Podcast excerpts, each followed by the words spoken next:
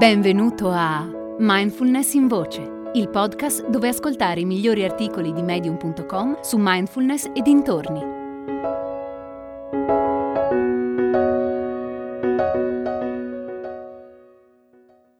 L'armonia degli opposti di Joshua Bertolotti. La settimana scorsa stavo passeggiando nei dintorni di casa mia cosa che cerco di fare tutti i giorni. E a un certo punto ho notato che il sole non era visibile perché completamente nascosto da un fitto strato di nubi.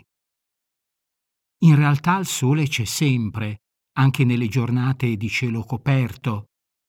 Se potessimo volare sopra le nuvole, troveremmo un sole brillante e luminoso. E lo stesso vale per la notte. Il sole continua a brillare, solo che brilla dall'altra parte del mondo. Nel suo libro Trasformare la sofferenza, il maestro Thich Nhat Hanh spiega che una delle cose più difficili da accettare per noi umani è il fatto di non poter essere felici sempre. Questo però non ci deve rattristare. La sofferenza si può trasformare, non appena pronunciamo la parola sofferenza, dentro di noi già sappiamo che esiste anche il suo opposto. Dove c'è sofferenza c'è felicità.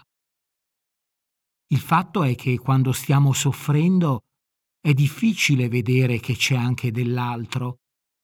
Come per la giornata nuvolosa di cui ho parlato prima, non riusciamo a vedere o a ricordarci che il sole brilla luminoso, anche se di fatto il sole brilla sempre.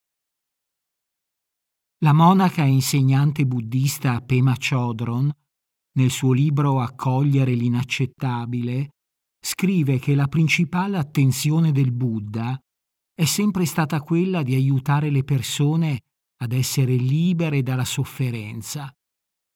Partendo dall'assunto che la sofferenza che proviamo è causata dalla confusione nella nostra mente, il suo obiettivo è sempre stato di risvegliarci da quello stato confusionale. Il Buddha ha incoraggiato o scoraggiato certi comportamenti in base al fatto che favorissero o impedissero il processo di risveglio. Per dirla con le parole della Chodron, il Buddha ha sempre sottolineato l'importanza di lavorare con il proprio ego. Ma cosa intendeva esattamente con ego? Ci sono diversi modi di definire il significato di quella parola, ma uno che mi piace in modo particolare è ciò che resiste a ciò che è. L'ego combatte contro la realtà delle cose così come sono, contro l'incertezza della vita e il suo scorrere naturale. L'ego patisce in modo particolare la vulnerabilità, l'ambiguità e l'incapacità di controllare le cose. Allo stesso modo, il maestro spirituale Adyashanti dice che una delle definizioni di illuminazione che preferisce è quella fornita dallo scrittore indiano Anthony De Mello. Qualcuno ha chiesto a De Mello di definire cos'è secondo lui l'illuminazione e lui ha risposto che illuminazione vuol dire collaborare in maniera incondizionata con l'inevitabile. Mi piace molto questa definizione perché descrive l'illuminazione come un processo attivo, non come una realizzazione passiva. Siamo degli esseri illuminati quando tutto dentro di noi collabora con il naturale fluire della vita, con l'inevitabile. Come collaboriamo con la vita? O meglio, come collaboriamo con la vita quando ci presenta situazioni difficili da accettare? Secondo Pema Chodron è importante ricordarsi che le cose che ci accadono non sono belle o brutte in sé. In realtà, scrive, qualsiasi cosa sperimentiamo non è né buona né cattiva, né giusta né sbagliata. Ciò nonostante soffriamo e sprechiamo un sacco di energia perché crediamo a questi concetti. L'idea di soffrire bene è controintuitiva, ma è esattamente ciò che Thich Nhat ci invita a imparare a fare. Lui ritiene che l'arte della felicità sia l'arte del sapere come soffrire bene e che saperlo sia essenziale per arrivare alla vera felicità.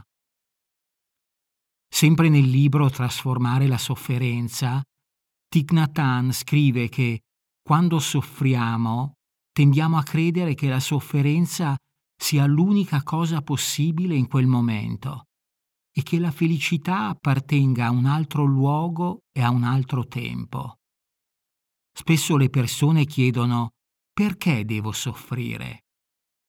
Pensare di poter avere una vita libera da ogni sofferenza è illusorio come pensare di poter avere un lato sinistro senza un lato destro. Lo stesso discorso si può fare quando pensiamo che la felicità non possa far parte della nostra vita. Forse l'idea che il sole brilla sempre ti può dare conforto, o forse no. In questo caso trova qualcosa che risuoni con te, qualcosa che ti ricordi che felicità e sofferenza sono inseparabili, proprio come la giornata nuvolosa non può esistere senza un sole che splende. Thich Nhat ha detto se impariamo a comprendere e a relazionarci in modo saggio al fatto che esiste sia la felicità che la sofferenza, siamo sulla strada giusta per goderci di più la vita.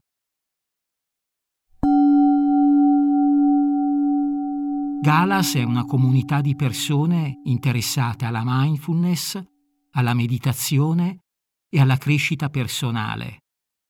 Con Galas puoi interagire direttamente con me o con altri ascoltatori di mindfulness in voce per scambiare idee sulla pratica e condividere esperienze. È facile. Qualsiasi app stai utilizzando per ascoltare questo episodio, nella descrizione troverai un link. Seguilo e lascia un messaggio di testo o un vocale sul tema dell'episodio. Ad esempio, puoi raccontare se tendi a resistere alle cose così come sono o se invece, come dice De Mello, collabori con l'inevitabile. Risponderò personalmente a tutti i messaggi. Ti aspetto su Galas.